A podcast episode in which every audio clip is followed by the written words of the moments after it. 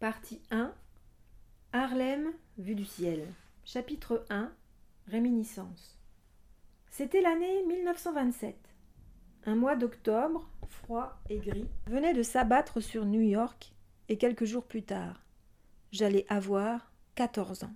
Je vivais avec ma mère, Eunice, dans un de ces immeubles en briques qui s'alignaient les uns à côté des autres dans les rues de l'East Harlem, au nord de Manhattan. Notre appartement ne devait pas faire plus de quinze mètres carrés. Un vrai trou de souris. Les châteaux, avec toutes leurs pièces plus grandes les unes que les autres, c'est bien beau, mais c'est un véritable enfer à chauffer, répétait souvent ma mère.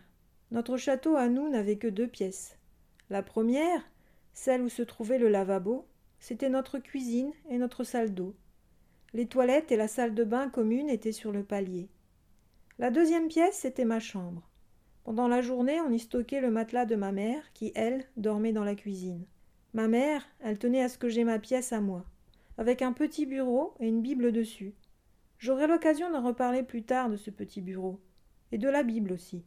J'étais déjà noire à l'époque, tout comme ma mère, et comme nos voisins, ainsi que tout le reste de Harlem, ou presque. En 1927, les couleurs de peau étaient particulièrement bien rangées. Je ne suis pas sûre que cela ait beaucoup changé. Il devait être un peu plus de dix heures. Nous étions tous les deux couchés, ma mère et moi. Les lumières de la rue baignaient l'appartement dans une semi-pénombre. L'immeuble était assez calme. La plupart des gens étaient déjà au lit, morts de fatigue, après une longue journée à trimer pour quatre ou cinq dollars. Au dehors, en revanche, la vie nocturne battait son plein. On dit souvent que New York ne dort jamais. Eh bien, croyez-moi ou pas, cette ville, je ne l'ai jamais vue fermer l'œil.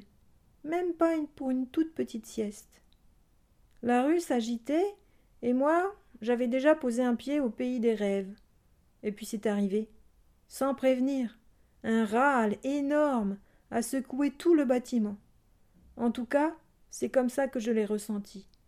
Un son venu des entrailles de la terre un son grave et velouté, une vraie secousse sismique. Je me suis redressée dans mon lit et j'ai ouvert grand les oreilles. Le son s'est vite transformé en une mélodie lente et mélancolique. C'était doux et c'était fort, épais et envoûtant, chaud, rond. C'était incroyable et tellement ensorcelant. Les vibrations traversaient mon corps et transperçaient mon âme. Et puis tout à coup, tout m'est revenu en pleine figure, sans crier gare. Il n'a pas fallu bien longtemps avant que tout l'immeuble ne se mette à bouillonner. Les portes ont commencé à s'ouvrir, les gens à se rassembler. Mais qu'est-ce que c'est que ce bazar? entendait-on résonner à travers les cloisons. Je mourais d'envie de savoir, moi aussi. Je me suis levée et j'ai rejoint ma, ma mère. Elle avait remonté la couverture sous son menton. Elle grelottait. Elle sanglotait même. Qu'est-ce qui se passe, ma? Elle a sorti le bras de sous la couverture et m'a attrapé la main. C'est rien, Sonny. J'ai juste un peu froid, je crois. Elle m'a serré la main un peu plus fort. Je ne voyais pas très bien son visage dans l'obscurité, mais j'ai bien senti qu'elle pleurait un peu. J'ai posé mon autre main sur son bras pour la réconforter. Les voix dans le couloir étaient de plus en plus fortes, et la mélodie a fini par mourir. Les portes ont commencé à se refermer, et après quelques derniers éclats de voix, le calme s'est réinstallé.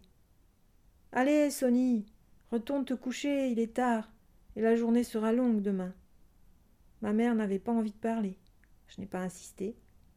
Je suis retourné dans ma chambre, me suis remis sous la couverture, et commencé à fredonner la mélodie dans ma tête.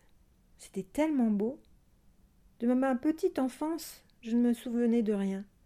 De notre vie en Louisiane avec mon père, rien. Les images, les odeurs, les sensations, elles étaient restées là-bas. Je les avais oubliées, jusqu'à cette soirée. Je suis née en 1913 à la Nouvelle-Orléans et j'y ai vécu jusqu'à l'âge de six ans, jusqu'à la mort de mon père en 1919. Mon père était parti en Europe quelques semaines avant mon quatrième anniversaire. Là-bas, il s'était battu aux côtés des Français jusqu'à la victoire contre l'armée allemande. À peine quelques mois après être rentré au pays, et alors que la guerre l'avait épargné, il avait été emporté par une terrible maladie. Une maladie foudroyante, une saleté qui ne vous laissait aucune chance. Quand on s'est retrouvés tous les deux, Ma et moi, Joseph et elle ont décidé de partir pour New York. Joseph, c'est mon oncle, le frère de ma mère. À cette époque-là, on a été des centaines de milliers de Noirs américains à fuir l'enfer du Sud pour trouver refuge dans les grandes villes du Nord. Il y faisait beaucoup plus froid, mais on y avait plus de chances de passer l'hiver, me répétait-on sans arrêt. Du haut de mes six ans, je me suis dit que le froid devait tuer les petites bêtes qui donnaient les maladies foudroyantes. On est arrivé à New York au début de l'hiver, un jour de grand vent. Mon premier souvenir de cette ville? La gifle glacée que j'ai reçue en descendant du train. Et je me rappelle avoir pensé que c'était parfait. On était en lieu sûr. Peu de temps après notre arrivée, ma mère a trouvé un travail dans une usine de gâteaux et m'a inscrit à l'école du quartier. Et on a tout laissé derrière nous. Moi, j'ai même laissé le souvenir de mon père. Mais dans mon lit, ce soir-là, bercé par cette mélodie qui tourbillonnait dans mon cœur, les yeux fermés, je l'ai revu qui soufflait dans son saxophone. Je me suis souvenu de ses mains qui m'attrapaient par la taille et me posaient sur ses genoux.